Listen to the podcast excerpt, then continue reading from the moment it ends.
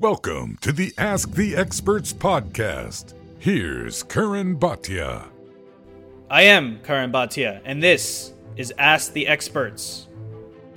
And thank you so much for joining me. Today I will be speaking to Eric Paulin. He is the showrunner and senior producer at Five Films. They have, of course, created Fight Camp and Countdown, which air on Fox Sports. Eric just finished working on Fight Camp Ruiz versus Arreola. It was taking us behind the scenes on the heavyweight matchup of Andy Ruiz and Chris Arreola. So we're going to take a peek behind the curtain here. We're going to get into the production, how it came together from the beginning stages of putting together storylines and how it all led up to the fight. We're going to talk about the fight. And we're going to talk about recent boxing news. We're going to look at the upcoming schedule for PBC fighters, for what fights could be made this year. And then you don't want to miss this. We know that graduation is upon us, uh, a lot of people graduating, and a lot of people are reaching out for advice, trying to understand how they can break into the sports media industry. Well, I'm going to talk to Eric about that. He's been in this industry for over 30 years. We're going to talk about his journey, how he got to where he is now, some stories along the way, and of course, his advice on the best way to break into the industry. So, without further ado, here is my conversation with Eric Paulin. I am Karan Bhatia, and let's ask the experts.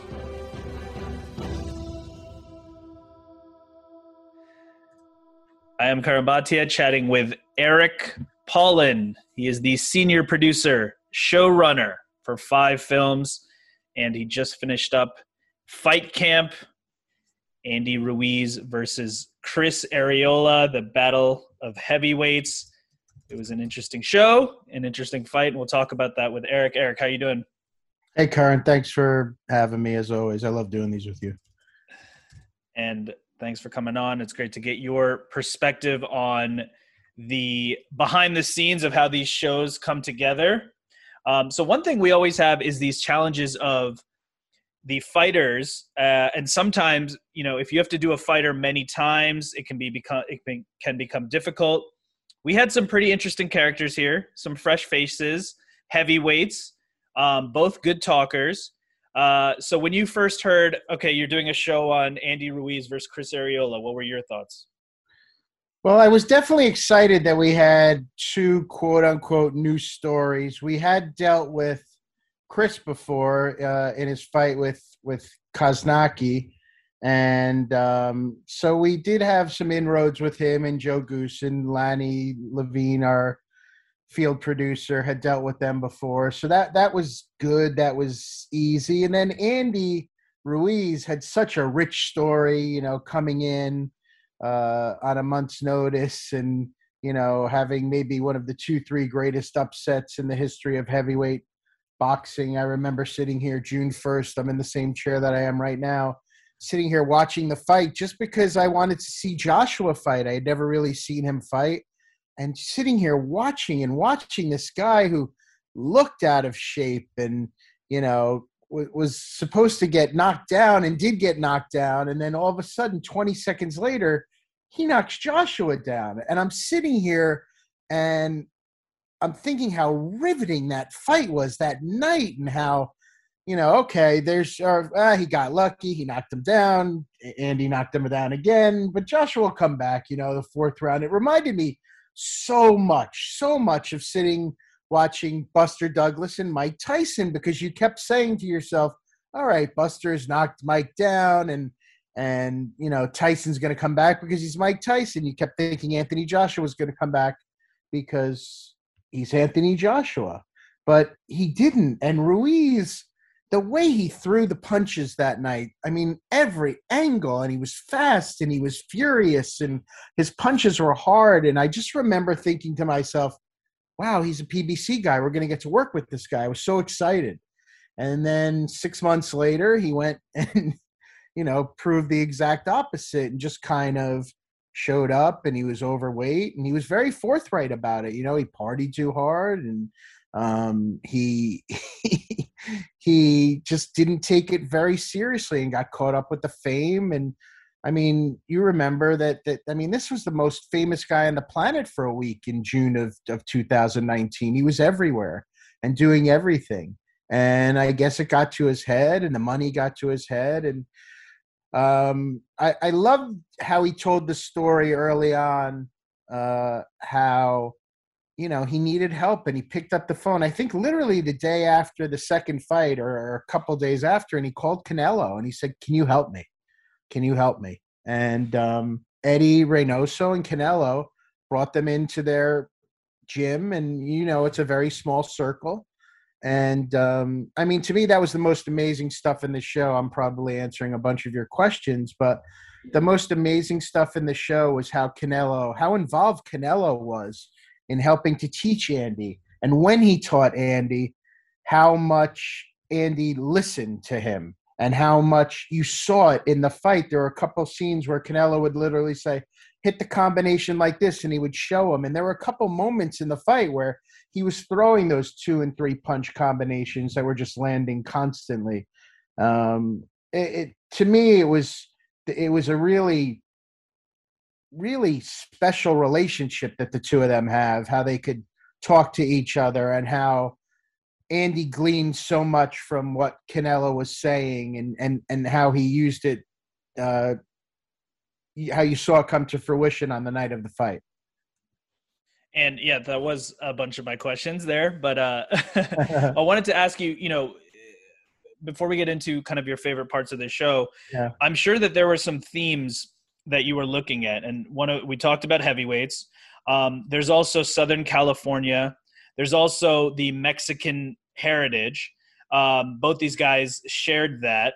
Um, there's also the whole Arreola challenged three times for the heavyweight title to become the first Mexican American, uh, and he came up short.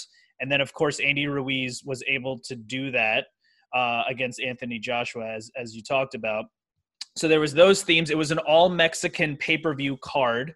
Um, that was another theme. It was it was I mentioned heavyweights, but it's also kind of the non traditional body type of heavyweights, right? And and obviously a lot was made of Ruiz's weight and his weight issues, and now training with Canelo and getting in shape. Um, but Chris Arreola also, I mean, he's he's looked like in some of the best shape uh, in his life, working with Joe Goossen now at, at at 40 years old. I mean, he looks he looks great too. Um, but again, these guys didn't always look great, so that was another part of it. Um, and then there was also the fact that these guys sparred when early on, right? When um, they were both much younger. Um, so you had, you had a bunch of different themes to look at. So when you when you're first kind of putting together your show, um, how are you categorizing these themes, and how are you kind of building that into the segments that you're working on? Yeah, I mean, this was a rich one. So it wasn't, you know, when I first start taking notes and going back and watching fights and thinking of themes, you know, there first and foremost to me was Andy's redemption and he had already been in camp and he had already started posting his weight loss stuff. So his weight loss was just mind-boggling. As a matter of fact, uh, Jeff Jeff Newton and, and Andy FaceTimed me one day to ask me a question. And I literally took a picture of Andy because he's he looked so good. His face was so good. And um, I was just I was flabbergasted, you know, to actually to see him in front of me. I mean, we'd been looking at the footage, but to see his face close up, he looked he looked incredible. And then you you start thinking about Chris and his chances, and Chris, you know, was very open about saying that he was he felt that he should have been the first Mexican American heavyweight champion, and he was groomed for that. And you know, he was the guy who who he felt should have been, and then Andy did it like right under his under his nose and um it, it, it was frustrating to him. It was really frustrating to him. And chris is always a game you know a guy who who who goes in and and, and gives it his all and and pushes and he's very exciting and very interesting. And um, you knew that you were going to get what we wound up getting on May 1st. You knew that the fight was going to be exciting. You knew that both neither guy would ask any quarter nor give any quarter. And that's what we saw. And I mean, and, and again, like you said, there were so many themes. You talked about um, getting in shape. Uh, Chris lives in a condo. We did a scene at, at, at the condo that he lives in in LA when he's training with Joe. and he runs the stairs i think three four times a week and um, we had a short little scene where he ran these stairs but to see him going up and down these stairs and i'm thinking i think it was 31 flights 29 flights whatever it was but he was like up and down up and down up and down. He does it like 40 minutes you know every other day and it was like it was incredible and he's got a whole workout thing in his um in his house and he's so motivated and he he said in the show um how old school he was he's like i don't need a i don't need a, a strength and conditioning coach. I do it all myself. And joe joe goossen when we first spoke to him on the phone lanny and i spoke to him on the phone and we said you know does he do strength and conditioning? He's like chris is 40 years old. He's as disciplined as anybody that you've ever seen. And um and it's true. I mean he really is and he's running the stairs. He's got a bag on the deck and we got those magnificent shots uh, that Rob Riley got on on the deck at, at, at, you know at the golden hour. And you know I was really just impressed with both of their their fitness. Um, the Mexican heritage both of them both of them were so proud of their Mexican American heritage. Um, uh, Chris took us back to his old neighborhood and um, knocked on the door of uh, of the gym, and someone let him in, and he was in the gym, and it was such a. I remember our editor Chris Guidi coming to me when he saw the raw stuff. He goes, "This is the best stuff we've shot." He's like, "It's so intimate." He's like, "This scene's gonna cut itself," and it was just so intimate and so revealing and so, you know, beautiful. It was really beautiful, and him reminiscing about you know, he literally said, I got my first bloody nose here. I got, you know, this is where the heavy bag was. There was a mirror right here. There was a picture of uh, Julio Cesar Chavez right here. And I always aspired to be like him. And it was such a beautiful, you know, really telling, revealing moment. Like the stuff that um, sometimes when you're producing, you have to push these guys. You didn't have to push either of these guys when it came to, you know, opening up and giving. Um, they really both were were so they gave so much of their time, so much of themselves, which isn't always easy when the camera's around you. In this case, it was two weeks. Um, we only did two shows, but um, and and Andy took us to the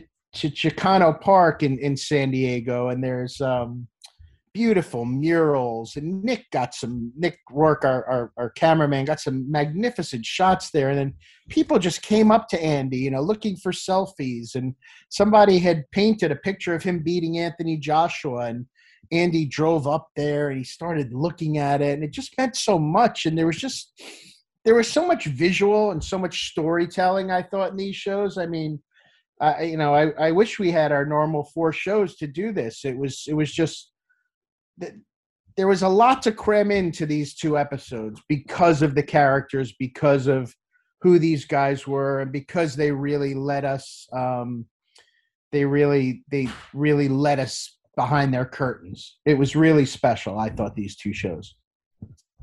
Absolutely, and definitely some talented people you mentioned there: Chris, Chris Guidi, uh, Nick Rourke, many others. And I know that it takes a whole team uh, to put on these shows, and, and obviously uh, five films and, and fight camp working with a really great team top to bottom. So in terms of this fight and and what we expected um, it wasn't the it wasn't a championship a heavyweight championship fight. It wasn't necessarily the best fighting the best. Um, but it was a fun fight a good fight a really good measuring stick for andy ruiz right? Andy ruiz loses uh, to Anthony Joshua in the rematch. He, then COVID happens. He's training to come back. We want to see him versus some kind of test. We get that in Chris Arreola. And whatever people want to say about Chris Arreola, I mean, he fought some of the best people in the era. Now that he didn't necessarily win, he fought Vitaly Klitschko, fought Adamek, fought Wilder. Didn't win those fights, but he was in those fights, and he's someone who never quits. And then he also brings in the wild card factor of being able to maybe pull off an upset against younger opponents. And he did that against Seth Mitchell, who at one time was a was a pretty uh, well-known prospect in the heavyweight division. Um, Chris Arreola sent him into retirement. Jean Pierre Augustin was undefeated when he matched up with Chris Arreola, and he was a lot younger. Than Chris Arreola. Chris Arreola knocked him out in the third round and, and changed the trajectory of his career. Uh, we saw Arreola versus Kownacki, and yes, Arreola didn't win that fight, but it was a competitive fight, and they set records in terms of punches thrown and landed uh, for the heavyweight division for all time. So you knew that this was going to be a fun, interesting fight. Um, what did you think was going to happen uh, when they met up in the ring, and and also your thoughts on on that overall? That this isn't the best fighting the best, but it's still a good fight for boxing. Yeah, that's what I was excited about. I mean, you knew that these guys were going to stand and throw, and you saw it. I mean, you know, Chris tagged um, Andy in the second round, and, and Andy went down on his knee. I mean, you're like, oh, wow, here we go, you know. And then in the third round, he tagged him again and really staggered him.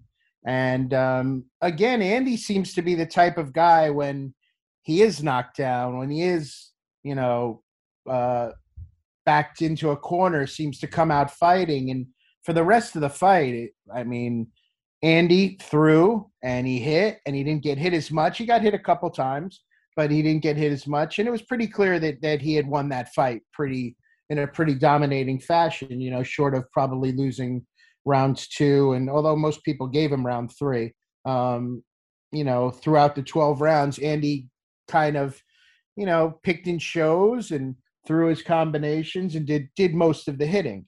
And I think you got exactly what you thought you were going to get, at least what I thought you were going to get.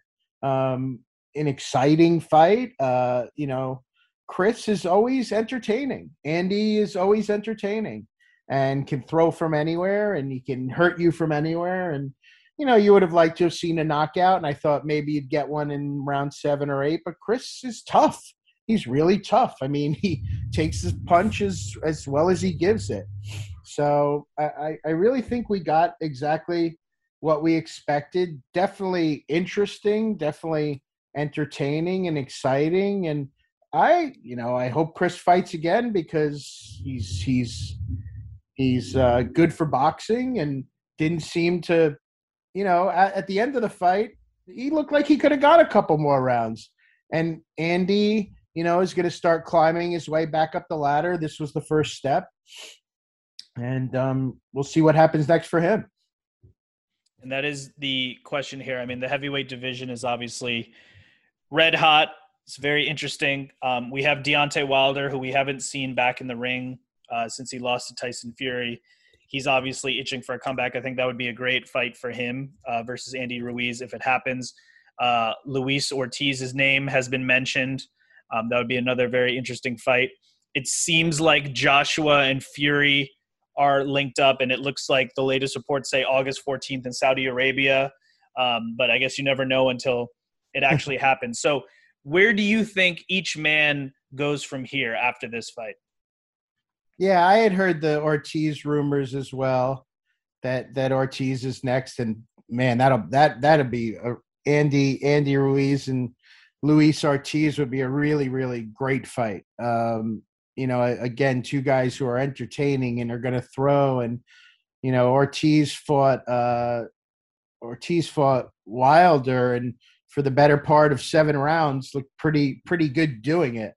Um, you know, staggered Wilder a couple times, and then just you know, like many of of Deontay's opponents, you know, just got one punch at the wrong time, and it was just too much, and uh, you know, knocked him out but that would be that would be great for boxing. I mean, I'd love to see uh, I'd love to see Chris fight Adam Kownacki again. You know, I'd love to see where where that would go because Kownacki, you know, got surprised by by Robert Helenius and um,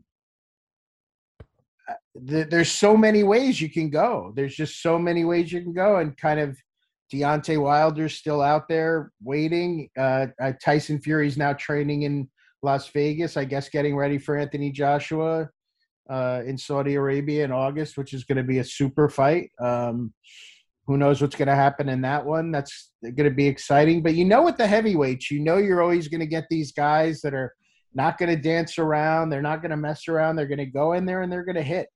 And, um, you know, you saw it with Tyson and Deontay. And, um, you saw it with Andy and, and Chris and Adam and Chris and so and Andy and, and Joshua the first time and, and you just hope that you just hope that they all kind of you know keep circling this round robin and by the time you know we're all done one of them's left standing and then we can start the round robin once again. I mean you know they're all kind of in their primes and um you, ju- you just hope that you get to see as many of these great fights as, as, as we possibly can and for you just looking ahead uh, for the rest of the year i mean there's there's a lot of fighters on the pbc roster that, that we hope to have back and i'm sure that you're looking forward to uh, creating programming around a lot of these fighters um, there's still matchups left to be uh, made and things to be officially announced um, we know that maybe Caleb Plant could be in the mix here against Canelo. Canelo just won and then called out Caleb Plant because he has the remaining belt. Um, who knows what where that will be in terms of a uh, promotional standpoint, a network standpoint. They're obviously going to have to figure that out. I believe Canelo's a free agent right now, but he has said he wants to continue to work with Eddie Hearn, uh, who's of course aligned with Matchroom and in America with DAZN. Uh, we mentioned Deontay Wilder. Uh, there's other fighters out there like Errol Spence, um, Danny Garcia, Shawn Porter, uh, and and many others. Uh, Manny Pacquiao is another one um, who's also worked with PBC in the past. Um, any fighters that you are looking forward to working with the rest of the year? Anything that that's on your mind in terms of uh, the boxing landscape for the rest of 2021? Well, this is all speculation, which um, you know, it's just it's like opinions. Everybody has them, and you know, I, I want to see I want to see Errol Spence fight Yordenis Ugas. I mean, we have worked with both of those guys.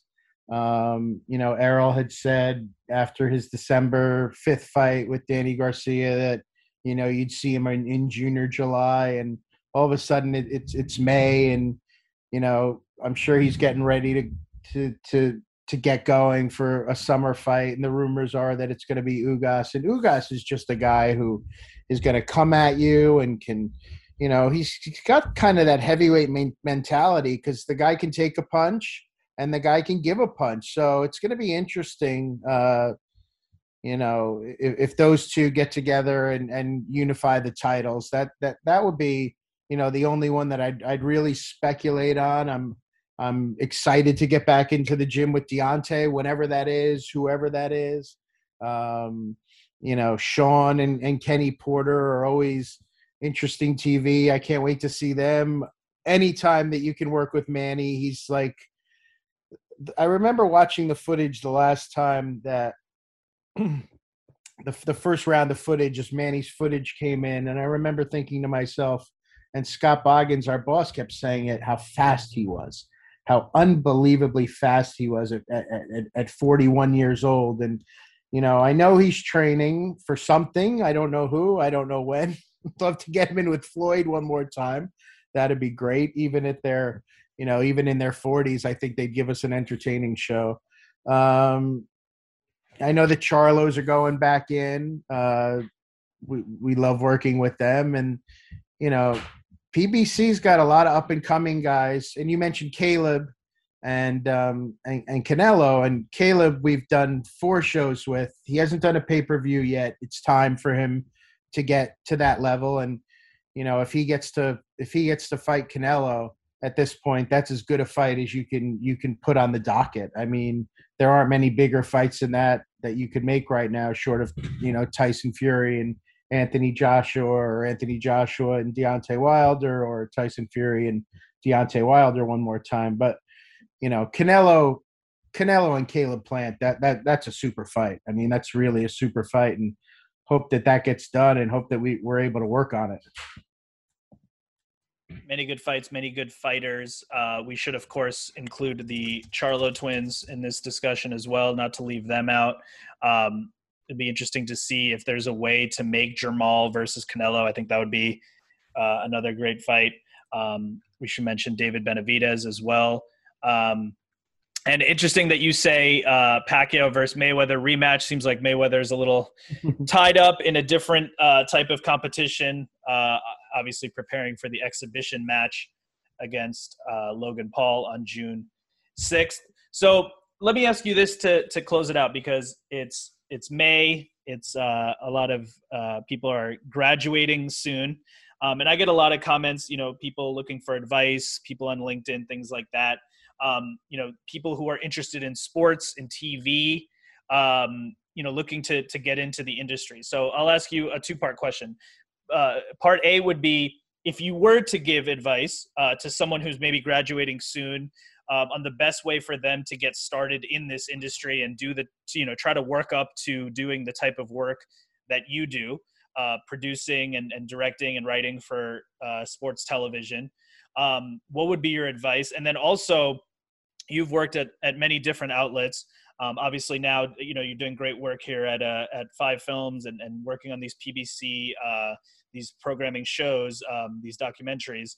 Um, what would be what do you think has been kind of the key for you uh, in this industry? What, what's kind of kept you going? What's helped you be successful uh, as a storyteller in sports uh, i'll take that one first because um, to me it's about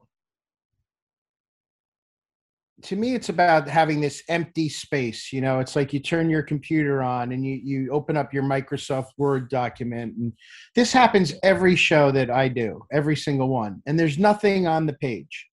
And i've been lucky enough to be with people like scott boggins and craig genest and early on in my career with george roy and steve stern who i, I can't say enough about and ross greenberg at hbo who let me you know, be a part of things. I remember them just letting me sit in on meetings when I was a kid. I mean, I was a kid. I was 24.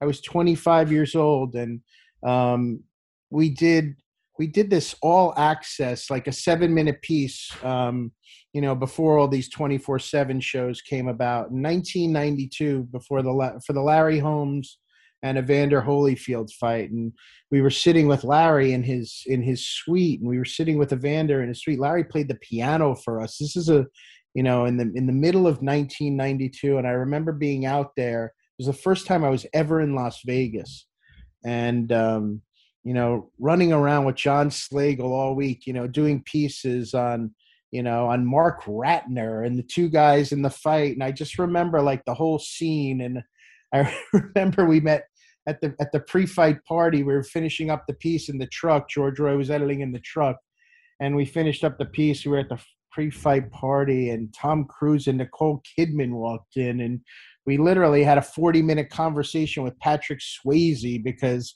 he knew somebody that Steve Stern knew, and you know i think back to all these these little moments in my life that add up to these big moments. And what i'm what i'm trying to say is that people gave me a chance. People gave me a chance to say you you go and you go and create that microsoft word document. You go and create that you go and create the stories. And then you know when you get the stories let's talk about them. And um i have been giving i was given a tremendous opportunity at this young age to tell stories. And each one is unique and each one is different. And yeah it's boxing and yeah there's a lot of themes like you you and i talked about earlier. But the opportunity to tell them with new people and new faces and and even when we've done something, you know, with Caleb Plant for four times or Errol Spence for three times, and we're going to get back to do it again, there's always a new wrinkle. There's always a new, there's always something new in their lives. There's always, excuse me, something different, something that we can add on to, something that we can, you know, make that first document a little more special. I guess it's like you know, it's like a book. It's like uh, an author writing about the same character over and over again. There's always a different theme. There's always a different storyline, and I was afforded the opportunity to to to do all of this with very little restriction, um, with very little um, you know, here's here's here's the ball, Eric. Go take it and run and get yourself to the end zone. The show's due on, you know, September 14th. You know, you'll give me a rough cut on September 1st, and that and that's the way my career has worked. I mean, George Roy and Steve Stern gave me a Roberto Clemente documentary, and um, they said, let's just you know write out a write out a plot and and let's go start doing interviews. And I did. You know, I sat down and I wrote a plot and six acts and it was Fox Sportsnet's first documentary. I was, you know, in my mid 20s and I got to go to Puerto Rico and I got to interview Willie Stargell and um, we had Jimmy Smits narrate it. And, you know, these were all things that, you know, who, who do you want to narrate it? First thing, Jimmy Smits. I want Jimmy Smits. He grew up in Puerto Rico. He's a big Clemente fan. Bang, we got it, went out and got Jimmy Smits. I mean, things like that, you know, just happened. They they happened, and it was magical, and it's still magical. And it's like every once in a while, I I, I pop that I pop in. I don't have a VHS. I somewhere I have a DVD of it, and um, and I know I have the master somewhere in this house too. But um, so I had the, these opportunities to to work with these great people who who who didn't put a leash on me, who didn't put a governor on me, who let me kind of go and let me make my own mistakes. And I did. I made mistakes. I remember at one point with Steve Stern um, during Clemente, he's like, you cannot do this show without a narrator. Like I wanted to do the show without a narrator. This is a long time ago, Karan. This is this is 20, 25 years ago at this point. And um, you know, we talked about it. We changed, and he's like, "Okay, let's you know, let's take this scene and you know, open it up here and open it up there." I think it was the first show I ever edited on an Avid. Um, you know, I'm I'm old school. We we did beta beta cut to cut, even three quarter cut to cut. You know, um, you were probably in the womb at that point, but um, so.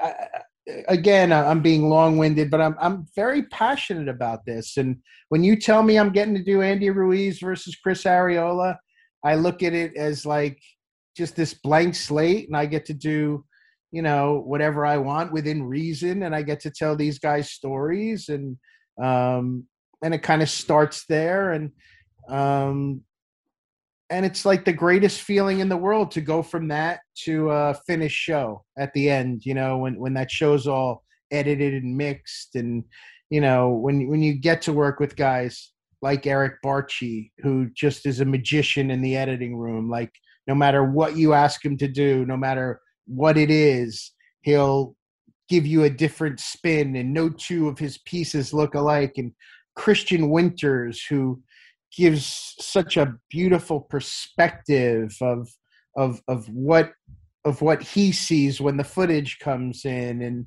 you know can tie it into where we are and what we're doing and the two of them working so well together. And and you know and again scott boggins and craig jeunesse giving us the reign to kind of do as we see fit you know to kind of create this story and keep it as entertaining as possible. And you know and guys like you who go out and you know start with these these long form interviews that we do for the countdown shows that we're able to glean and pick out the parts that fit so well into fight camp and you know all the work that goes into it. And i say this at the end of every show and i i always send an email out to everybody to thank them that you know everybody has a part and we let everyone play their parts. So again you know i'm rambling here but um it's important you know it's important that, that we've gotten to we've put together this great team and we have confidence in each part of the team and we know that everyone's going to do their job and we've done enough of these shows to say here's what needs to be done by thursday you know you got to do this you got to do this you got to do this you got to do this.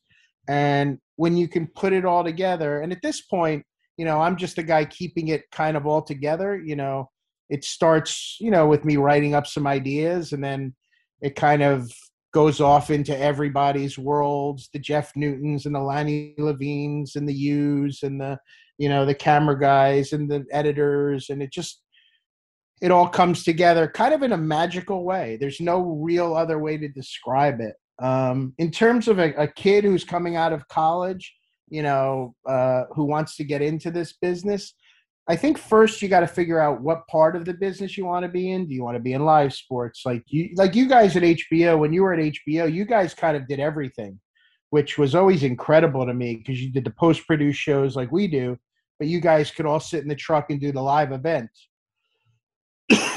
which was amazing. And I was always intimidated by the trucks when I when I went in there. Um, quick story. I, I, remember going in during that 1992 time, and Mark Payton was directing, Um, and it was just like incredible how he could keep so calm with all those cameras and all those angles and just keep the show moving along and and uh, Rick Bernstein and Dave Harmon and Ross producing these shows and just you know keeping them. I I, I never could fathom how you guys were so adept at, at doing all that, but um, I think the most important thing is like you have to be aggressive as a kid coming out of college and you have to make your own opportunities. I mean, I met George Roy and Steve Stern. I was 22 years old and they were a small company with a lot going on. And I was very lucky. And they literally sent me out into the field the first week I was there. And I went and did a Where Are They Now with Ray Scott, the old Green Bay announcer. And I got to shoot with him for two days. I got to film with him for two days. And um, you know, it's a little bit of a different world. I think you just got to put yourself out there and say, "Hey, can I come in? Can I intern? Can I help? Can I what can I do?" And then when you're there to be aggressive and always just ask a lot of questions. Like you can never ask enough questions. Um and I think it's harder. I think it's harder now than it was then. I think it's a much more structured business than it was you know, when I started in 1989, my God, I can't believe I'm saying that um, because I still feel like I'm 21 years old, except I'm not. Um, so I, I think you just have to be aggressive, you know, keep pushing. Like if somebody says no, you know, go to another place and, you know, then come back to the guy who said no a month later and see if there's a yes. And I think you just got to kind of open up the door uh, sometimes maybe you have to stick your foot in the door, and sometimes you have to say, "Give me a chance."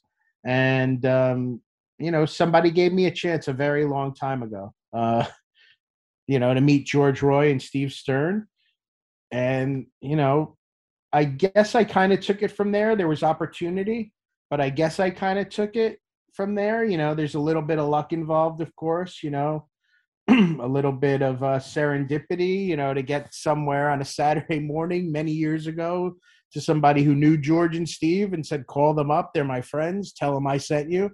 And, uh, you know, you had a meeting and I came in, I remember dressed in my brand new suit uh, with the tag still on it, which I never took off, which is a whole nother story. And George coming in from painting that morning with paint all over him and Steve – Stern telling me to lose the tie. It was the first thing he ever said to me.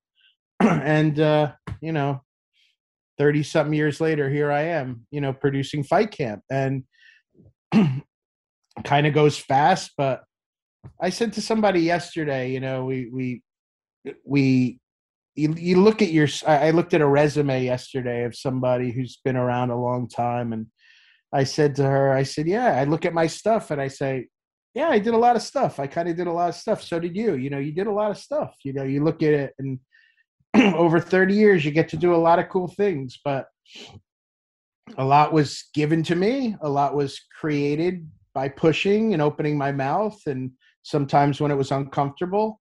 And I think you really, especially in today's world, you have to advocate for yourself. You have to push.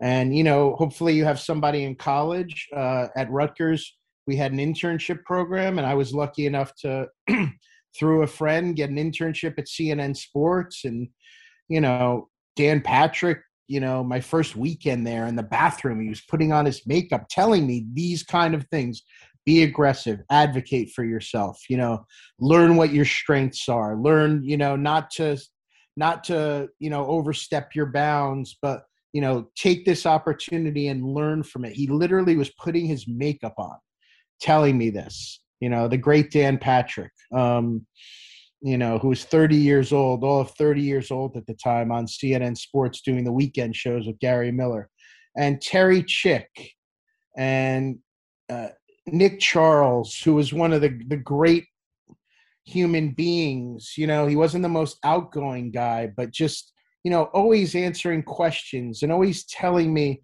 what I could do to help. And and Terry Chick late at night, I'd stay. I'd literally stay. The CNN Sports, which was as good as ESPN Sports Center at that point. Um, Terry Chick said, "Stick around, work with me for the 2:30 show, and you, I'd be the only intern there." And I'd work with him, and he'd let me do things. And you know producers there like Howard Sappington and Mike Iacchino, uh, just Tony Cordero giving me opportunities. Jamie Morrison, who inter- interviewed me, who's still around working for the Weather Channel. He's these guys just gave me chances. You know, what do you want to do? How do you want to do it? And um, and, and and you know, New Yorker went down to Atlanta, had a big mouth, and said, "I'll do this. I'll do this. Can we do this? Can we do this?" And sometimes they'd laugh at you. I'm not laugh at you. They say uh, that's not a bad idea, but we can't do it because. Um, and then some of the ideas flew, and you know, by the end of the summer, I'd learned so much. And the best moment of that summer was uh, Nick Charles telling my father what a great kid I was and how how I had a great future and it really meant a lot to my dad. He told that story to me as we were driving back from Atlanta and um, that meant the world to me. It still does. When he died, I wrote to Fred Hickman to tell him that story. Um, and you just get lucky. I mean, I got lucky. I met so many great people, so many people who who just taught me. You know, sometimes they were teaching me and I didn't even know it until years later. And another thing that George Roy taught me so many years ago, uh, it's listen. Always listen. Always learn how to listen. It's the most important skill you'll ever get everybody knows how to talk, but listen, listen to what your the people ahead of you are saying. Listen to what everybody's saying because everyone on our shows has good ideas, and I always try to encourage that. It doesn't always work out, but I always try to encourage everybody to ask questions and and and and we'll try to implement things and if you have an idea for a segment and if you you know if something's happening let's try and and, and work it into the show if we can so you know uh, advocate for yourself. Don't take no for an answer, uh, and listen. I guess I guess those are the three things and kind of my my long winded way of, of of getting to your point. Great stuff there, and I'll just uh, quickly respond to a couple of the things you said, and then and then I'll give you the final word here. Uh, I, I was lucky enough to work with Nick Charles when he did his uh, comeback fight for um, HBO Boxing After Dark yeah. Uh, and and he was you know really really great guy. And I think his message that night, which he said on the broadcast, but probably worth repeating here, um, was was he said, "Do what you love, no matter what the circumstances." And, and this was a guy who at the time was uh, battling bladder cancer, yeah. um, and eventually passed away. So I think that was that was the message there. Um, you mentioned some some really great people in that. Mark Payton, of course, in the truck doing his thing. Sure. Um, we we have to thank Scott Boggins and Craig Jeunesse for for the opportunities that we have. We have to, of course, mention everyone's favorite PA Parth Mookie when when we talk about the crew uh, for for Fight Camp and Countdown. Um, and then I, as you were as you were talking, I was taking notes of the things I had to respond to. So, I, you know, I've, I've supervised, I've produced a few tape to tape edits in my day. You know, just just you know, it's not it's not that foreign. Um, and and the only thing I would say, just to you know, maybe add on to what you said, maybe answer my own question a little bit here about uh, people who reach out about how to get into the industry, because you mentioned a lot of great advice on on what to do when you have that opportunity uh, with the blank page and, and and how to take advantage of that opportunity. And I think uh, I think you you you nailed that. Um, if if you're at a position where you're not in the room yet or you don't have the blank page yet. I know you mentioned you feel like it's harder nowadays. In a way it's harder nowadays. It's probably also easier in a way and and what i mean by that is more opportunities more platforms um, to put out content, to create your own content, to do your own your own work. Um, and and I think that's probably the best way to get started is to just start creating. Um, and and another way I think it's easier. You know, we mentioned tape to tape edits. Like back, you know, back in the day, obviously, as you know well, uh, it would take an edit room full of many, you know, many people to put together a production. And now that's much more accessible. Uh, you can do that on your laptop. Um, now that doesn't take away from from big productions or big production houses or anything like that in terms of all the all the great people doing all, what they do, but you can get it to a, a, a a very good point, um, and shoot high quality uh, already just on your iPhone. Um, and I think those tools are advantageous. And then being able to get it out to the world uh, with social media, with YouTube, with everything like that, and trying to build your own following. And I think that'll give you experience um, and help you get noticed, help you hone your craft, and then eventually uh, hopefully have that opportunity to be in the room with that blank page, like you talked about. And I think um, from that point on, some of the stuff that you said uh, is is is definitely uh, really valuable advice. Um, so Eric Paulin, that was great. Uh, I'm going to give you the final word here. Uh, you could talk about Ruiz Arreola. You could talk about the state of boxing. You can talk about whatever you like. The floor is yours. No, I mean, I, I this is, this is harder than this is harder than creating a show. Um, I'm not going into the state of boxing, but I think it's in a pretty good state. I mean, there's so much. You talk about content. There's so much out there. There's so much out there with with boxing and MMA and every you know you can turn on DAZN, you can turn on Fox, you can turn on ESPN and and there's just so much out there and it's really it's really wonderful and you know through the Fox people I got connected with uh, Radio Rahim and we've been texting back and forth. We had a conversation um, at the end of fight camp and we've struck up a friendship. And um, he went back to his first fight this weekend after you know year a year you know longer than a year i think 15 months he had been you know that guy's a staple ringside. And uh, he went back to the canelo billy joe saunders fight and i said what was it like? And he said wow i missed it you know i really missed it. And then he started sending me his his his youtube pages and he was just really excited to be back there. And i think that's the thing. I think now is as as the fans start coming back and um, you know the UFC just did that show in Jacksonville to the tune of 20,000 fans and we're getting a sense of no, a little bit of normalcy you know the covid's still out there and we still have to be very safe. But you know people are getting vaccinated and um, if we're smart about it uh, we can have these events and we can have the fans back because there's nothing like there's nothing like fans in the arena. You know, uh, you you don't realize how much you missed it until you actually see it. Uh, the guys on the UFC show were talking about it after the um, after the fight in Jacksonville. You know how how you know it was great that they did these events without the fans and that that they were able to you know create these bubbles. But when the fans were there, it really gave it a whole different feel, and you felt it in the Super Bowl and. excuse me. Um, but I, I, I think that boxing and sports in general is going in the right direction. And as long as we're safe, you know, COVID is going to be out there. You know, we saw it the other day. Phil Nevin tested positive for the Yankees, the Yankees coach, and um, a couple players. Fernando Tatis just tested positive, and you know these guys are vaccinated for the most part. I don't know about Tatis, but Nevin was vaccinated, and um, it's going to be there and we just got to stay safe and and hope that there's just more and more sports out there especially boxing i mean again with DAZN and espn and fox and the pbc you know let, let's just keep doing as many shows as we can and showtime and just let, let's let's get these guys out there fighting they're all chomping at the bit getting ready for for their next fight. And it's always fun and it's always exciting. And, and we're really lucky, Karan. We're really lucky to be able to, to be a part of it in, in a small way. So thank you for the forum. And, you know, always, always love talking to you. Eric Paulin, thank you so much. Thanks for the great work that you do. And I'm sure we'll be talking again after the next run on Fight Camp. Thanks Absolutely. again and uh, talk to you soon, my man. Okay. Thanks, Karan. Appreciate it. And that brings us to the end. Thank you so much for joining me, and thank you to my guests. If you want to follow us, uh, you can follow at ATE underscore podcast. That's on Instagram and Twitter. If you want to follow my personal channels, it's at C U R R A N B H A T I A on Instagram and Twitter. That's at Karan Bhatia at, on Instagram and Twitter. Please subscribe on YouTube, youtube.com backslash Karan Bhatia.